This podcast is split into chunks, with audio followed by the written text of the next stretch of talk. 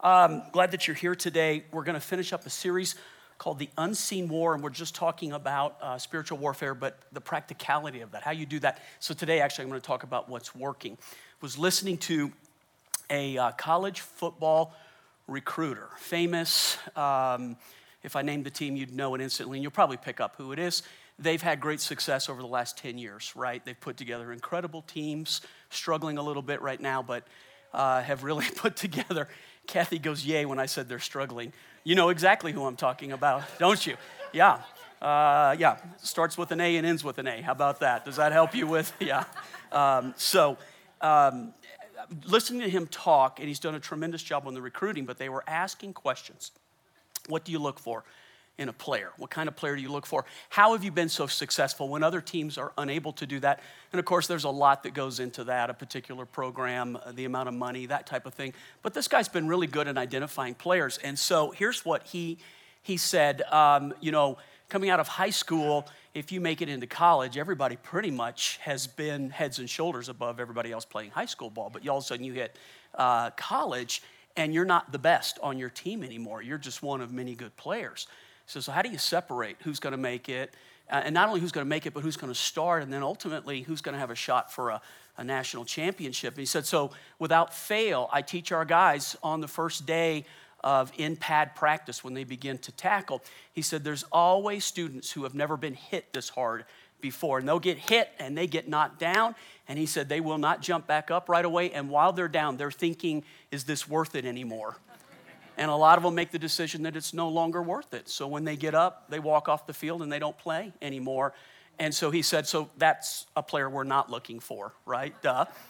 And then he said, Then there's another player who will get hit and uh, it'll knock them down. They'll get back up, and maybe they'll allow that to happen three or four or five more times, half a dozen maybe.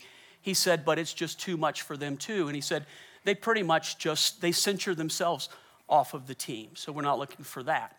He said, but then there's the player who gets hit and immediately jumps back up, and he gets hit and he immediately jumps back up. And over and over and over again, he does this and he never gives up. And somebody said, So that's what you're looking for? And the recruiter goes, No. What's left? He said, We want the guy knocking all the other ones down. That's who we're looking for. Okay. Here's my thought and my point. I think many times in the church, when we're teaching spiritual warfare, we're teaching it from the point of view hey, if you get knocked down, just get back up, don't quit. And while I do believe that tenacity and grit and determination is important, I think we're teaching it from the wrong point of view because the Bible teaches us we are invisible spiritual violence Amen. to the enemy when we are doing spiritual warfare, not of our own, not in our own ability, in our own mind, but when we're walking in authority, when we're walking under the anointing of God. The Bible says that anointing breaks the heavy yoke, the rock to pieces. The Bible says that Jesus came to tear down the works of the enemy, and we are supposed to be doing the same things. And I think often the church is in a defensive mindset rather than an offensive mindset. So we pray all the time Lord, keep us safe, protect us, watch over our children. How about this? God, make us so dangerous that the enemy no longer wants to mess with us. There should be a penalty that if you hit someone, there should be a hit coming back. And at some point, then you pick on the ones who are not hitting back versus the ones who are hitting back. Why don't we ever teach spiritual warfare in that light, in that realm? Because literally, we are here to help bring heaven to earth, to dismantle the works of the enemy. Do you agree with that? And to forcefully advance the kingdom of God. That's what the word says. So, as we teach today, that's what I want to teach. What's working right now? How do we win? How do we move forward? How do we forcefully advance? Uh, a week ago, this morning, uh, I landed back uh, at Denver from being in Peru for five days. That's a quick turnaround. Go to Peru for five days and get right back. I just, you some of those trips I have to make, uh, they're not vacations, they're ministry. We support uh, a missionary there. I told the story last night, I'll, I'll, I'll, give it to you real quick. Um, so, several years ago, I don't remember, 15 years ago, 14 years ago, was a man in our church whose brother was a missionary uh, in Peru, and he, he was actually a board member in the church. And so he kept asking me over and over, Pastor, uh, I'd like you to consider supporting my brother, support the, the ministry down there. So for us, I'm not saying everybody needs to do it this way, but here's how we do it. If we don't have a relationship with somebody, we don't support them. We want to know them. We want to know that the money we're investing, those dollars are precious dollars. And there are so many places around the world they're really doing good, and some are just paying overhead. And how do you know the difference between the two? Well, what I've learned is paper doesn't show you very much. Go and look for yourself. See what the fruit is. Check it out for yourself. So this guy, he just, you know, come with me to Peru, come with me to Peru. And I, I kept telling him, hey, I don't have the time, and then I, I can't afford it. So the guy finally, um, he, he cut to the chase and he said, if I pay for you to go, will you go? What am I going to say? Okay, I'll go with you. So went to Peru. I'm going to tell you the truth. Um, it was one of the worst trips I'd ever been on in my life. Um, I, I, it, I, was going to say it's not disparaging, but it's totally disparaging. Uh, it, was a, it was a bad trip. I didn't respect what they were doing in ministry. Uh, not that uh, his, the motive was to take care of, um, of young girls who had been pretty much tossed aside, right? And while I think that's valuable and I think that that's worthy, this is a, a man there by himself spending inordinate amount of times with young women who are desperate for attention and I just noticed they were hanging all over him. When he would sit down, they would sit on him. These weren't little five and six year old girls, these were 13, 14, 15, 16 year old girls. I felt like this just isn't, this is not appropriate. So then what would happen is, so starved for attention, they just, they'd hold your hands wherever you went, they'd throw their arms around you. And I had this thought I hope Chris doesn't see this. Can I just say to you, that's like warning number one that you shouldn't be doing something like that right there. And even though I believe it was innocent, it didn't look right, and it's that kind of thing that the enemy can use to set up a situation, right? So I spoke that to the person, and he didn't like it. And, um, and then because I spoke it to the missionary, then his brother didn't like it, and it caused this clash. And so I'm just like, what's the first flight back to the US? I need to get on it and get back to church. So these two guys are mad at me, and I'm like, why did I come here in the first place? And, uh, and maybe you disagree with that. I totally, I, I, I, just to stress it, I think that the ministry is valuable, but I think that you've got to be careful in situations like that, right? It just, you've got to be careful. So um, we go to the airport. We had a translator, translator that was working with us. Her name was Patricia. And I'm trying to make small. T- Can you imagine how awkward the conversation is now between me and the board member and me and the missionary, right? There's not a lot going on. Hey, I think the Broncos are playing today. You know, that kind of kind of thing. So um, I turn to the translator and I just, uh, do you get a lot of groups from the US? I'm just trying to make small talk till we can get on the plane. Do you get a lot of groups from the US? And she said, uh, yeah, uh, we have one group that comes from Alaska over and over again. Now, listen how weird this is.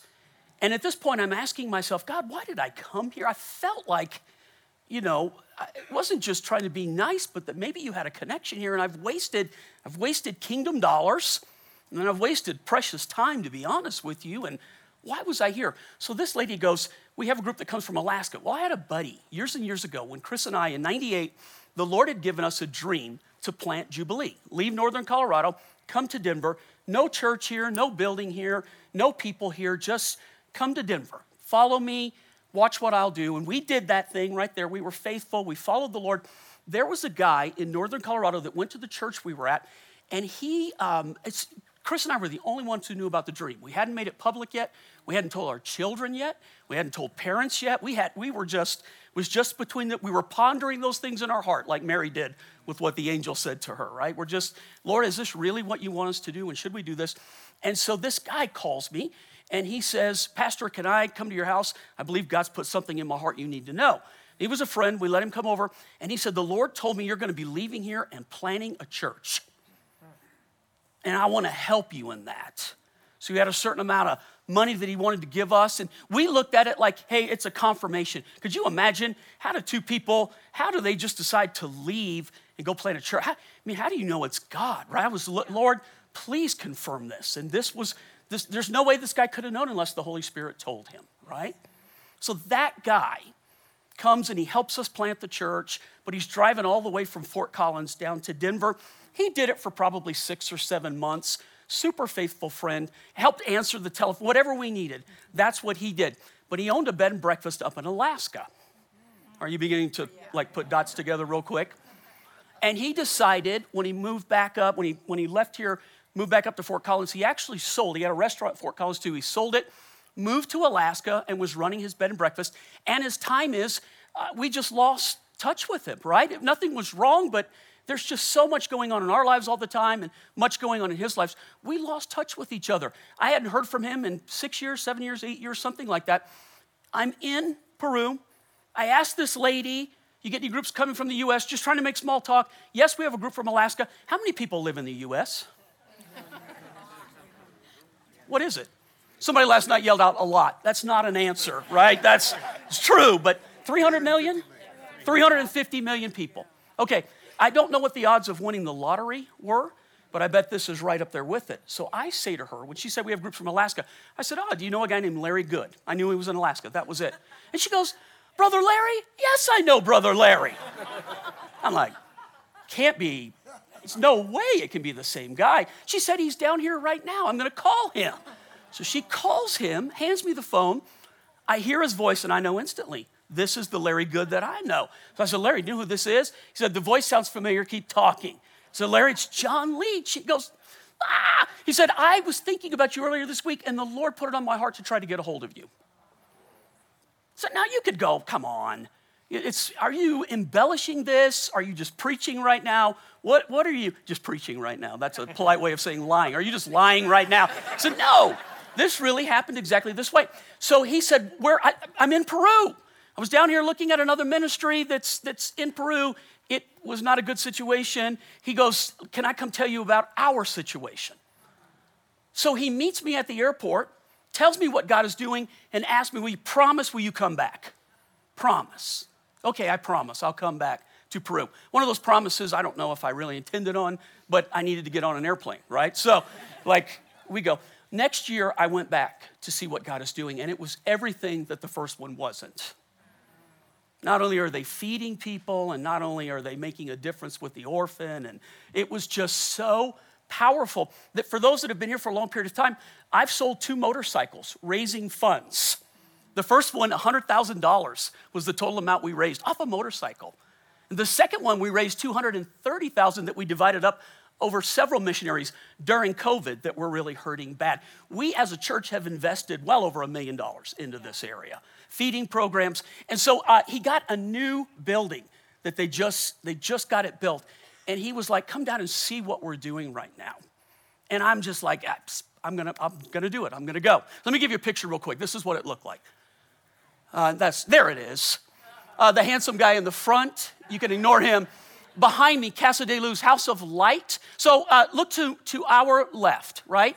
That is a typical house in the area called Comas that we're in. Tin roof. This is actually a better one because it has cinder block walls on it. Most of them find like a billboard or something and then put that up to be the walls on it, right? It's a very poor area. And in the middle of this area, they have built this, this wonderful building. The day that I was there, a week ago, Saturday, they had 220 little kids running around that they were feeding and their clothing. They gave shoes. You gave shoes out.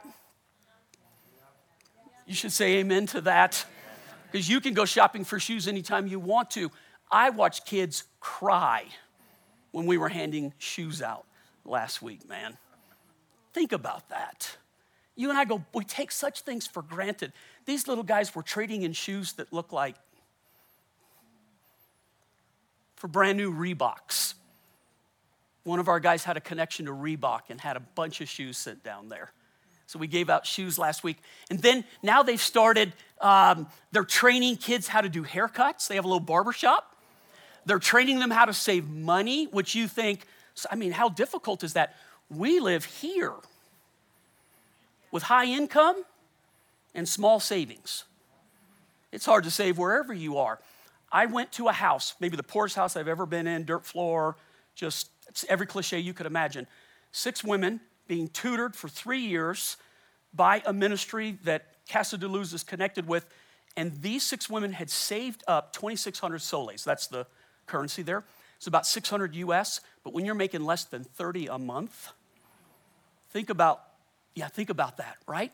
And they showed me their bank account. Look at how much we have in the bank account. And I'm like, oh, here's what this is this is breaking generational poverty. It's one thing to feed somebody, It's one thing to give somebody shoes, but it's another to teach them how to make their own money. It's another to teach them how to manage their money. It's another to free them from the thing that the enemy. Why do we always think defensive? Let's just feed somebody. Why don't we teach them to feed each other? Amen. Won't we help them with micro loans to start their own buildings, right? And to get their own businesses going. I met another pastor uh, this week, a guy from the Sudan who he sat down. Jim brought him in to, to meet with me, and he said, I didn't tell this last night, but I saw you and it jogged my memory real quick. This pastor sits down with me, and he goes, We started 9,000 churches all over northern Africa, basically, central northern Africa. Now I'm thinking, you know, a lot of times when they say they started a church, that means a goat, uh, man, and a, you know, and a Bible. We got a church, right? This guy goes, here's what qualifies as a church. You got to have 50 believers baptized and you've got to have, was it five? Five leaders. Because he started 9,000 of those. Uh, wait a minute. He needs $12,500. I didn't say this last night. I'm talking to somebody sitting in here. Help me with this. They've lost 27 pastors in the last two years to violence that have been martyred. 27 pastors. And they're trying to bring these pastors' families and the remaining pastors in for a conference to help refresh them and renew them. And I'm thinking he's going to need $250,000. What do you, I need $12,500 to get these pastors to come in. Maybe you've been praying about is there a place that I could sow? Is it okay if I just go off my notes for us? I just feel like I need to do this. So maybe, maybe it's not one people, maybe there's three or four. Maybe you could give two or three thousand dollars, but we need to raise this money uh, for this person. And we could do it from what we have right now, but I feel suddenly like I'm supposed to throw this out to you. How do we become offensive minded? How do we just not try to take care of tomorrow? How do we knock the enemy off of his high horse and what he's doing in different parts of the world where people are stuck in generational cycles of poverty and they can't get free. Let's not think, let me give them a meal. Let's think, how do we move them back? Or, excuse me, move them forward and move the enemy back. Amen. so maybe the Lord is saying something to you. Maybe you need to pray about it. I don't know. But I feel like we need to raise that. Yeah. We need to raise that money $12,500. It's a lot, but it's not a lot. If you want to help with that, see me, see one of the pastors, Terry or Kim or Chris or Amy, uh, Jay, Kathy, David, any of us. Talk to us. We'll, we'll tell you what to do with that. And uh, Jim, can we get pictures with once they do it and kind of show the church what it is? I think it's a new ministry that we want to come alongside and help. Anybody knocking back yes. darkness is my friend, man. And that's, uh, that's what I want to do. Huh? I don't know.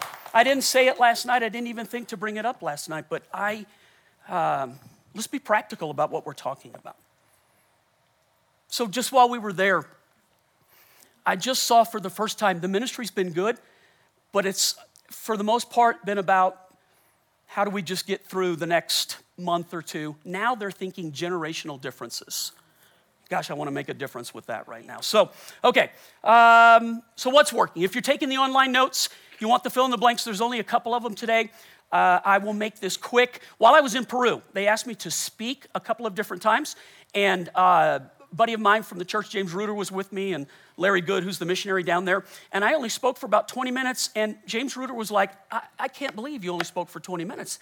And I was like, don't tell anybody back at the church that I'm capable of doing that. So I will, I will I will go through this quick. So if you're taking the online notes, here's the first one. What's working right now? What do Chris and I find successful? How do we see the offense and not the defense happening in life right now? So, and just quickly, I just say, you, you know, I, I shared this a couple of weeks ago. This has been a distracting time.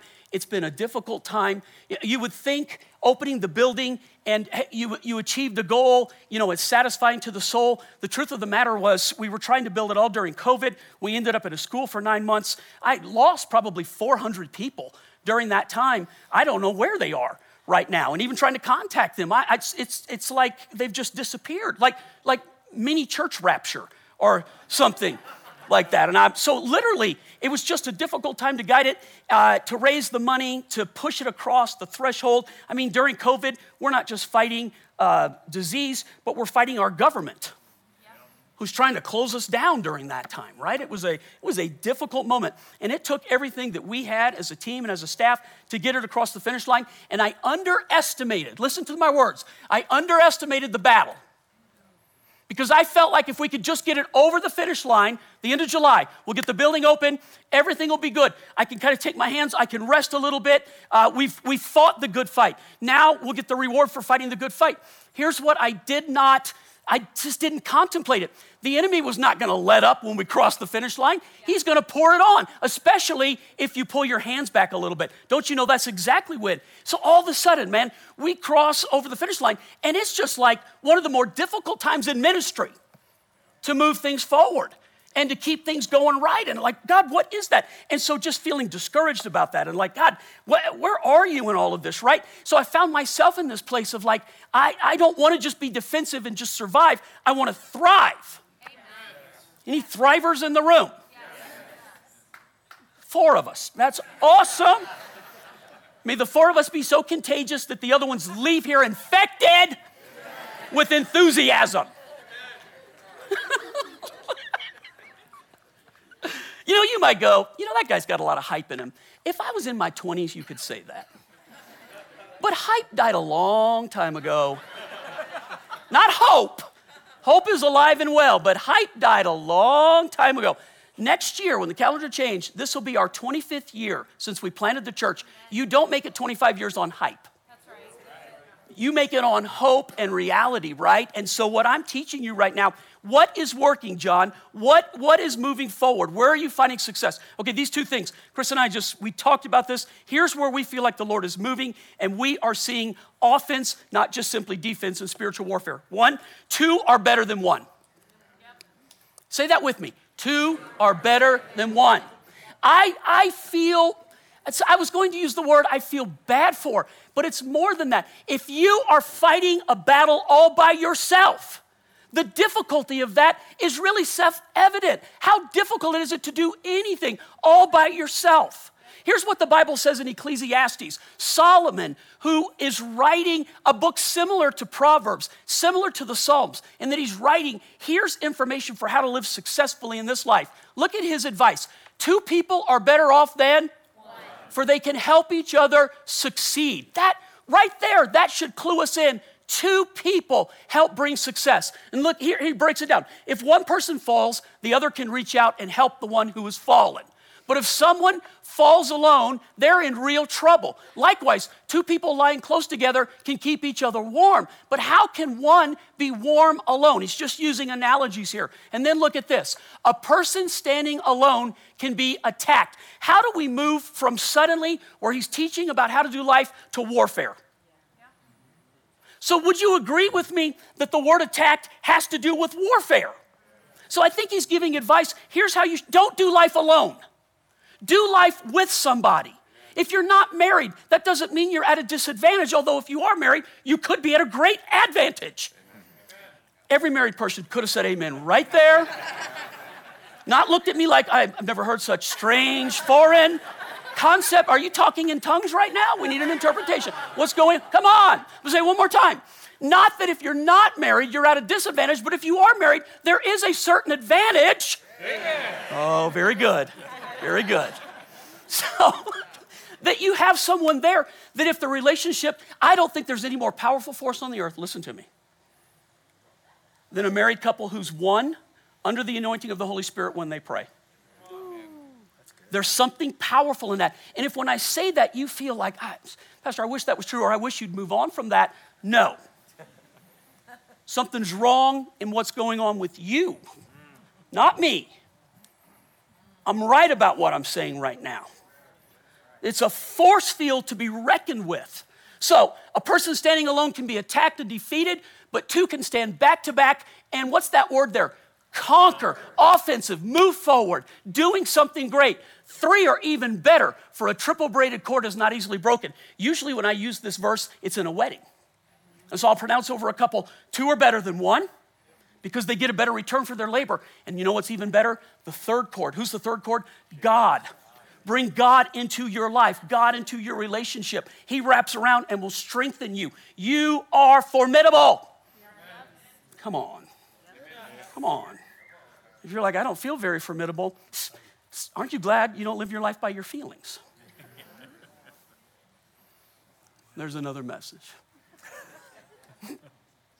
I also tell you this this is Jesus in Matthew. If two of you, how many? Two. If two of you agree here on earth concerning anything you ask, my Father in heaven will do it for you. Gosh, if we only took the word like it was literal, if we only believed it when we read it, if we only didn't think it was theory, but we thought this is practical and it works and I just need to do what it said. So this isn't about married people, this is about two friends. This is about two people who go to church. This is about when the service is open and I have the prayer people up here and I invite you to come for prayer. If you are fighting alone, you can come forward and have people agree with you, and there is power in that. The Bible says two believers agreeing on any one thing in my name. I'll do it. Do you believe that? Eric, do you believe it? Yeah, so I believe it. Yeah, I do too.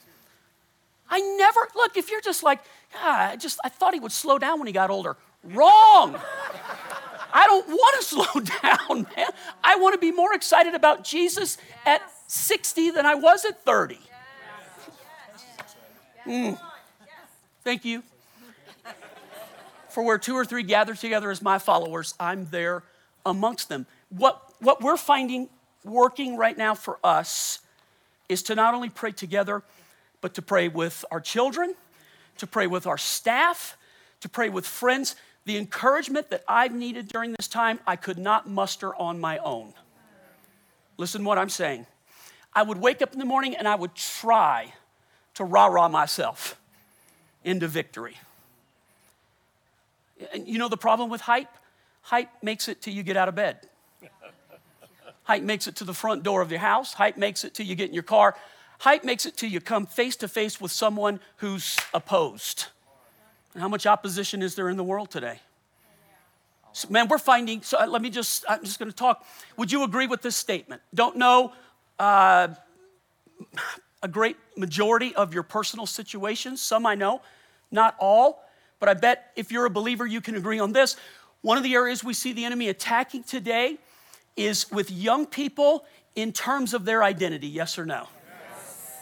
I've never seen a struggle. So, pastored, Terry, you've pastored how many years? Pastor? Yeah, can you hear? Yes. Yeah, that's part of. I'm with you, brother. I'm with you. You were either sleeping or you can't hear. Now, which yeah. one? Terry? How many years have you pastored? Almost 50. Almost 50 years. Okay, almost 50 years. So, can you agree with me on this? That identity issues today, especially on young, young people, it's what you and I grew up with that we took for granted. So, uh, I, uh, what did we take for granted? That there are two sexes. Yay or nay? Don't be afraid, right? This is the problem. The church is so marginalized, we don't even know how to speak to it. You know what the Lord told Chris and I this week? Do not be afraid listen, to speak about things that the Lord was not afraid to create. Don't be afraid to speak about those things. If we are marginalized and we won't speak about what the Bible says, who will do that? Who will speak up? And when I say that, that doesn't mean you go on the attack. That doesn't mean you run through the world. You're not a kamikaze for Jesus. He doesn't need that. He needs skill, he needs wisdom, he needs understanding, he needs knowledge. But we're dealing today with generations that the enemy fully is attacking in who they are, why they're here.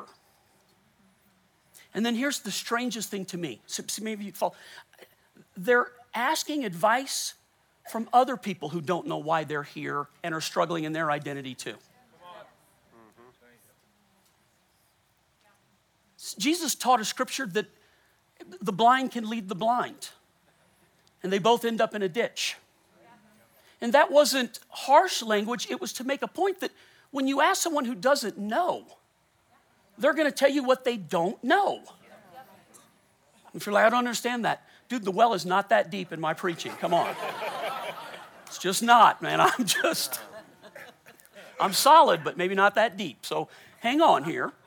So think about this for a moment. If you if you buy a product to learn the purpose of the product and how to use the product, you've got to go to the manufacturer. You don't ask someone else who doesn't know how to do it, how do you do this? Does that? I told that story with my snowblower years ago. Bought it. I, anybody else not need directions? I have enough testosterone. I do not need directions. So I tried to start it and start it and start it. I'm like, oh, it's got to be bad gas. Dump the gas out, go down and get new gas, put it in, pull it, pull it. Sorry, nothing. It's faulty machine. Bring it back to Ace Hardware. I need a new machine. Sir, this, this it's brand new. I obviously somebody didn't know what they were doing. Give me a new one. Got a new one. Bring it home. Put gas in it. Start. Will not start. Now I'm just thinking, Japan.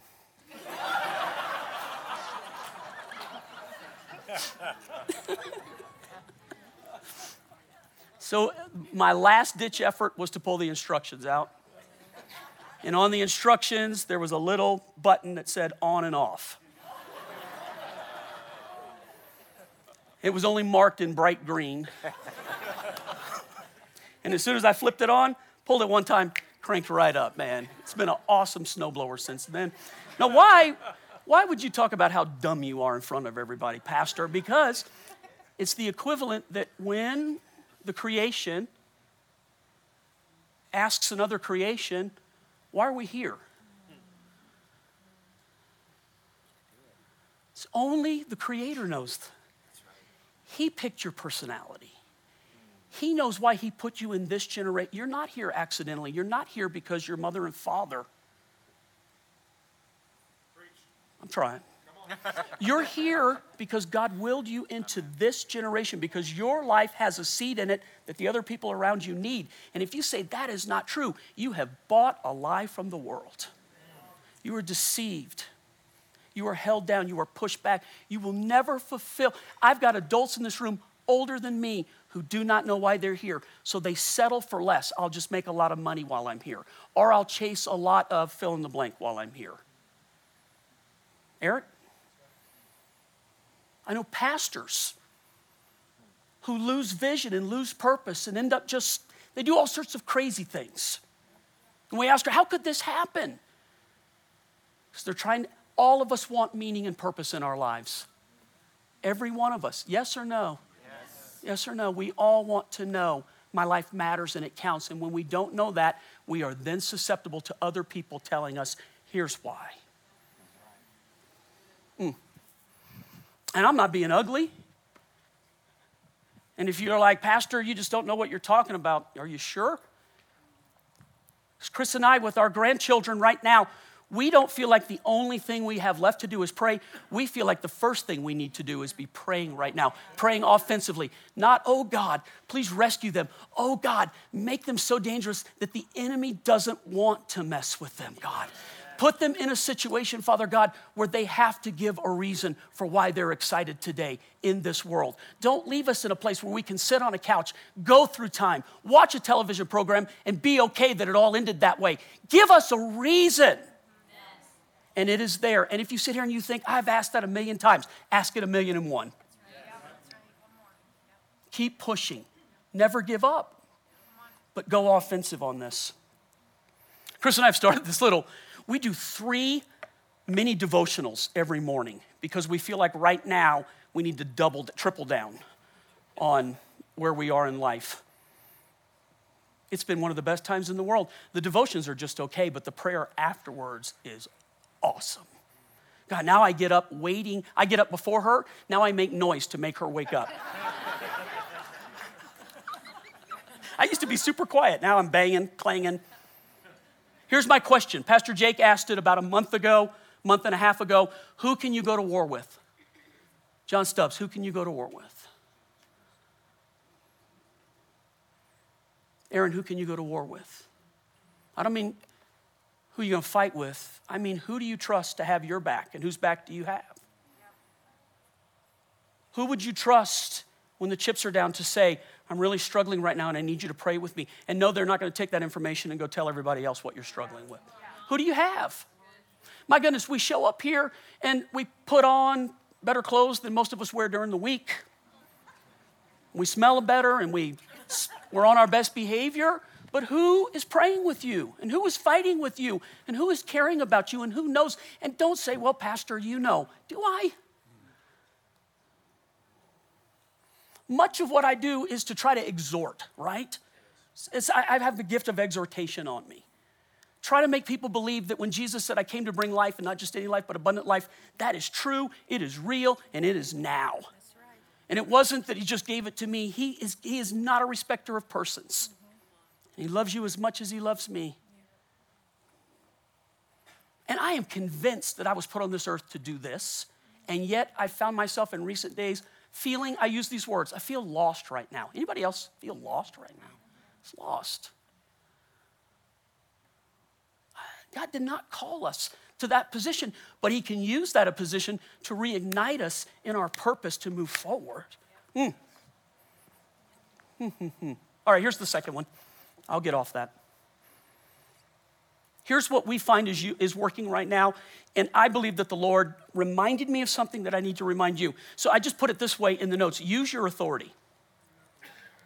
Use your authority. Uh, let, let me explain authority real quick because I'm not sure that we all, so I think we have an earthly appreciation for authority, but we don't have a heavenly appreciation for authority, and they're not synonymous. And um, you don't need a human to confer on you authority because God has already given you authority.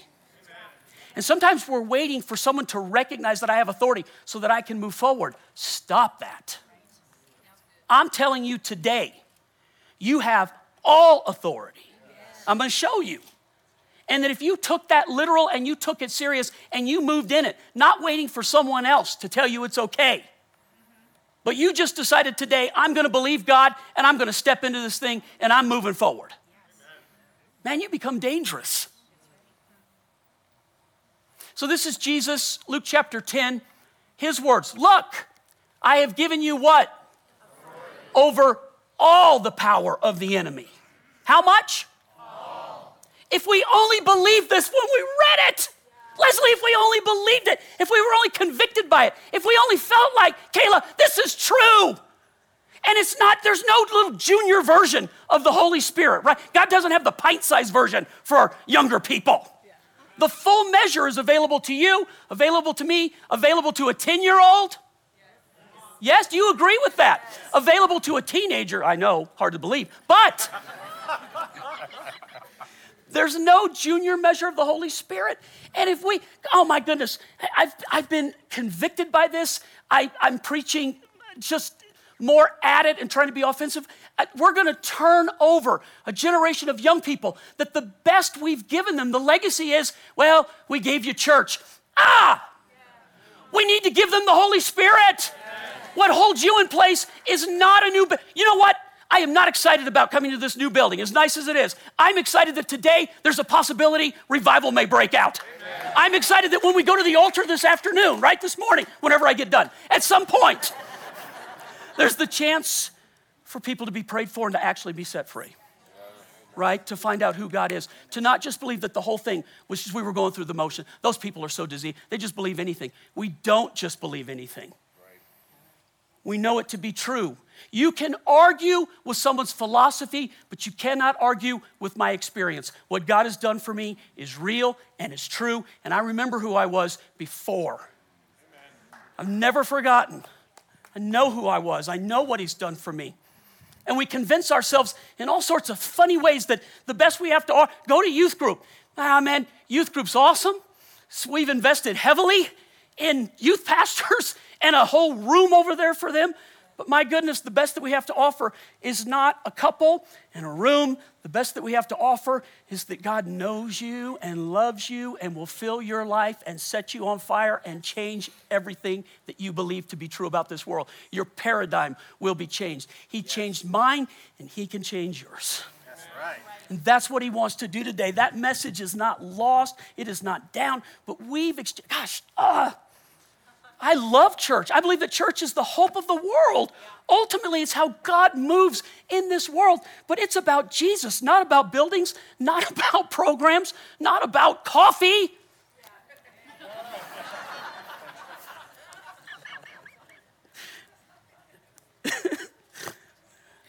so let me talk about authority real quick. Luke 10 19, uh, we just read, I've given you authority over all, all. So, how does authority work, real quick? Okay, listen to my two statements. Uh, the lowest form of leadership is title. So, here's what I mean by that. Like, if you're like, oh, like how about if I started the meeting this way every week? I'm the pastor. now, if any of you are wondering, I'll show you a business card right now. The letterhead says my name on it. I have a tag on my door that says Pastor John. You're going to listen to me because I have a title. Would you even be here? Not very long. The highest form of leadership is authority. You can buy somebody's time, but no way can you buy somebody's heart. People give you their heart because they recognize position in your life. You know what keeps you here right now? Is that we have agreed together Pastor John has authority to be our pastor. I can't force you. No one's got, no one has you here, making you stay here, other than if you're a teenager and your mom and dad make you stay here in the, in the building right now, right? But you're here because you want to be here. Is that, that's what holds you in place right now? You agree with that statement. It's authority. So if I have to, look, if I have to tell you I'm the boss, guess what? If you have to remind your employees, I'm the one who started the company, something's wrong. If in your household you, I'm the dad. And then you look at your wife and say, Is it okay if I say?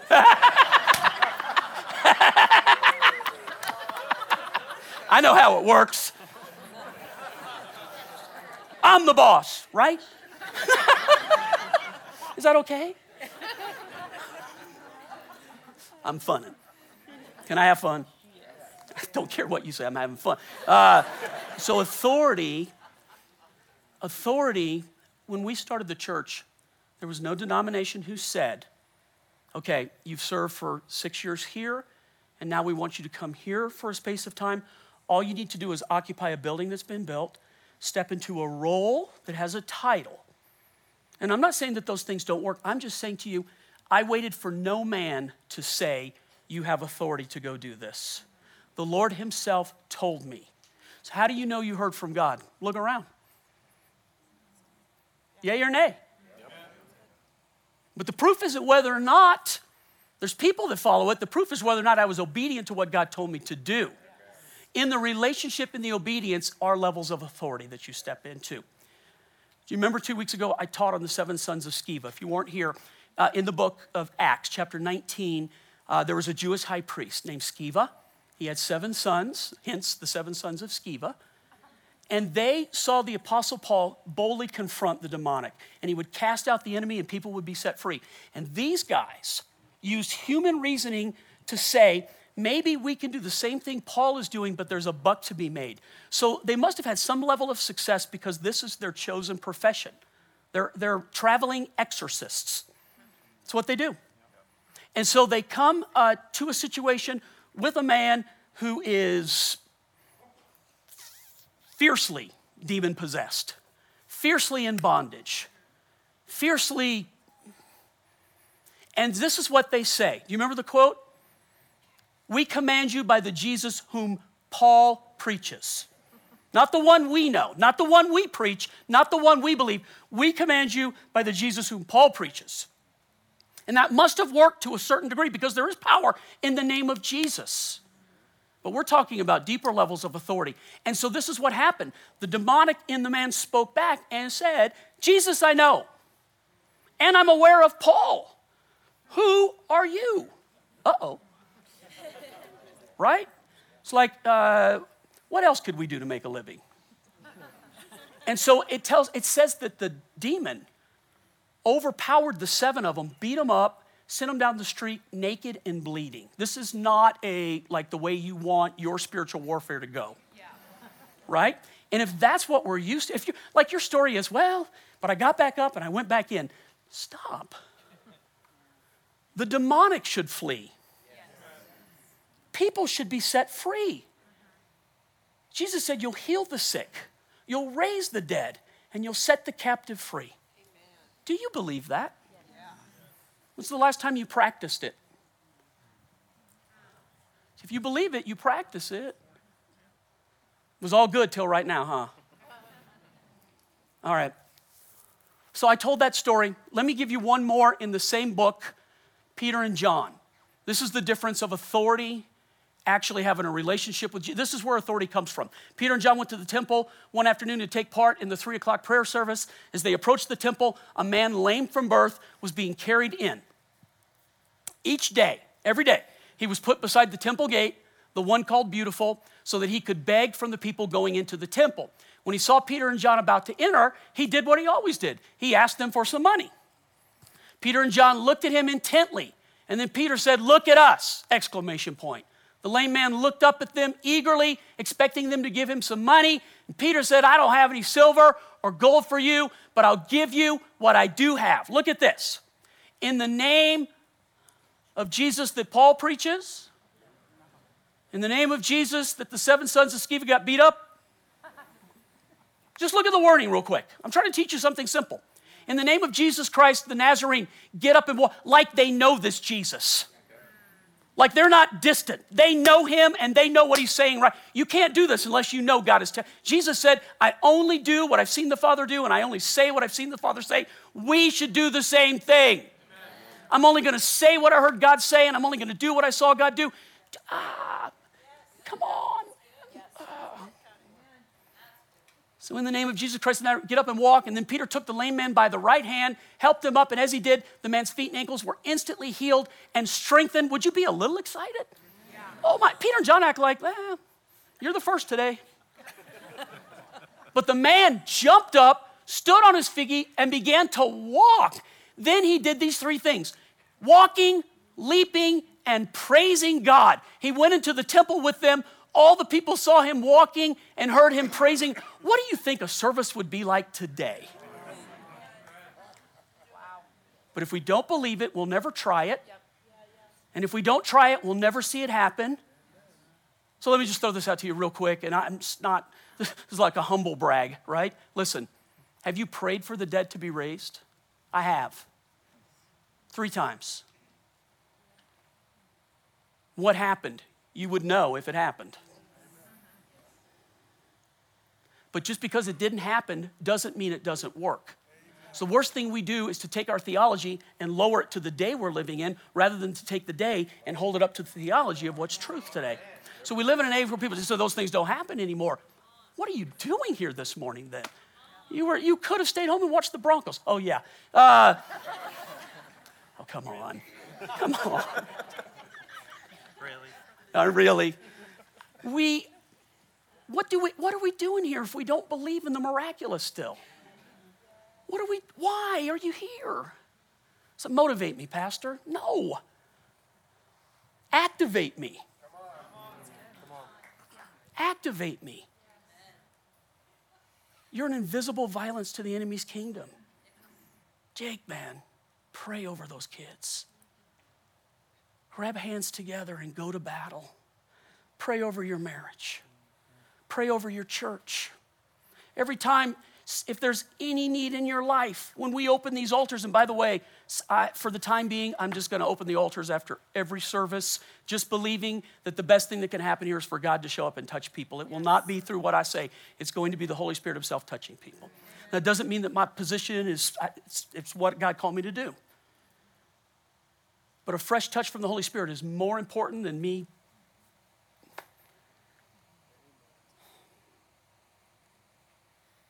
So that when I pray and I don't see those things happen, I don't grow discouraged. It just means one, there's something I got to learn. Two, Jesus said, keep asking, keep knocking, keep seeking. Gosh, we give up too soon. The enemy is yelling at us the whole time this doesn't work. How silly. What is wrong with you? We get discouraged. And then we're like the person who gets knocked down, and the best we think we can do is just to get back up. I admire the grit, but I want to see victory. And I need some hungry people who want to do it with me. And maybe you're not there yet, stick around. We want to be infectious. We want to get you. I think the thing that I've seen maybe that's the most discouraging thing today is that people of faith have had their faith kicked out of them. Rise up. God, I wish I could go up and down every aisle and look you in the eye. I wish there was something in me of the Holy Spirit that I could just impart to you right now that would make you go, ah, I'm going to go again. I'm going to believe again. All right. I'll finish it. Let me, let me just do this real quick. Authority comes from relationship with God and boldness in the Holy Spirit. It does not come if you're waiting for me to say to you, okay, now's the time. I've been saying that for 25 years. Come on. Come on, come on, come on, come on. Hmm. That's it. Oh, cool book. Um, I say that's it, and then I got something else. You know what it means when a pastor takes off his watch? Nothing. Uh, family in our church, um, her mother wrote this book. It's called Victorious Spiritual Warfare. So simple, grandma can do it. and it is one of the more practical books I've ever read, and I'm just enjoying it right now. And I, I mean, imagine on my desk are books I get given every week. I never have a chance to read all of the books that I get given. So to stand up and endorse one, but this is one that's just been super duper good. And if you're like, Pastor, I want to take this more serious, I want to learn more about this, this book is great. It's an easy read, it's just super practical. Victorious Spiritual Warfare, written by Maureen Broderson. And if you're like, uh, I want to, can I come see? I will leave it, um, I'll leave it up here. Don't steal my book though. Okay, need this. May the Lord, no, yeah. Kathy, you go, no, no. Don't put a curse on it. Don't steal my book. Um, all right. Hold on. Let's pray. Father, we love you. And only if the Holy Spirit is present are any of these things possible, God. I have no ability in myself. It's you and you alone. Father, every one of us, we focus and recognize it's Jesus and Jesus alone. I know people are facing things right now where they're convinced, I, I, need this, if I could have this counselor, if I could go to this place, if we could have this experience. I'm telling you the truth when I tell you everything you need is in this house right now. God is in this place. He is well able. He is more than enough. All things are possible. All things are possible. While I'm teaching, I may mention a few things. Maybe identity is a struggle. I hope that when you heard me, you noticed I didn't mock anything. Struggles are real. And when we struggle, God cares about our struggle. Jesus promises to never leave us or forsake us. So if you're dealing with something that you consider like, I couldn't even share this, then I'm asking you, don't listen to the enemy.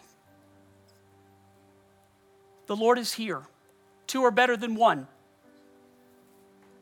If two agree concerning any one thing, I'll be there and I'll do it. So, prayer team, I want to ask you come ahead and get in your places if you will. While they're doing that, if you'd keep your heads bowed for just a second, let me identify something. If you need to go, I'm going to dismiss you. If you're a visitor, We'd love for you to go to our first five. It's just across the lobby. You'll see the signage for it. In there, we have a gift for you. If you've never found out how to get plugged into Jubilee, you don't have to be new to go to that meeting. It's just what's the next step. And if you're interested in taking that, we want to help you. We want to be on purpose about it. And so when I open the altar and invite people who need prayer to come down, those of you who don't consider yourself dismissed, if you just leave with reverence this morning so that we don't interrupt what the Holy Spirit is doing. For those of you who feel like you need prayer this morning, I want to invite you to be bold. I want to invite you to have faith. If you feel like, Pastor, what you said about faith just being knocked out of me, kicked out of me, squished down in me, there's no shame, there's no embarrassment in that, but the, the crime would be, the, the, the, the bad part would be to leave here that way. There are people who want to pray with you this morning, who want to believe God to touch you, to minister to you, to bring life in your situation. Maybe it's physical in your body, maybe it's emotional. Maybe there's something that's just grabbed a hold of you a habit, an attitude.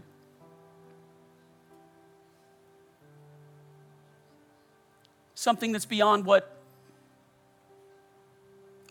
what I can identify right now. Maybe it's your family. Maybe you feel ashamed about that or you've just given up. Don't. Please don't. God is here and He wants to help you.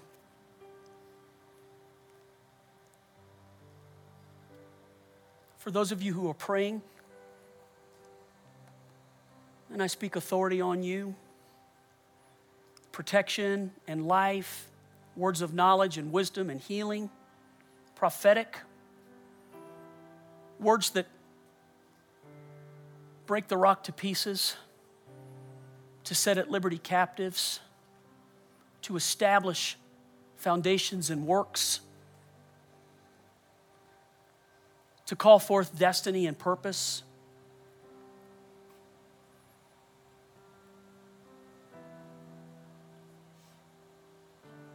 And I'm kind of belaying this just for a second, hoping that if there's something that the Holy Spirit wants to deal with you about this morning, wants you to seek prayer for, that you will pay attention to that and say yes to that rather than just being anxious to get on with your day.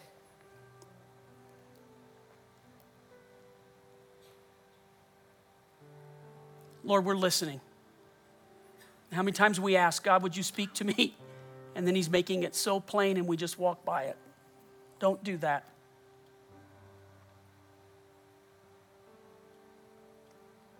Lord, for those who are going, cause your face to shine upon them, be with them, strengthen them, bless them, take them beyond today into their week, whatever's coming their way. Be with them, Lord for those who need prayer. It's okay to say, I believe, help my unbelief. Help me, Lord.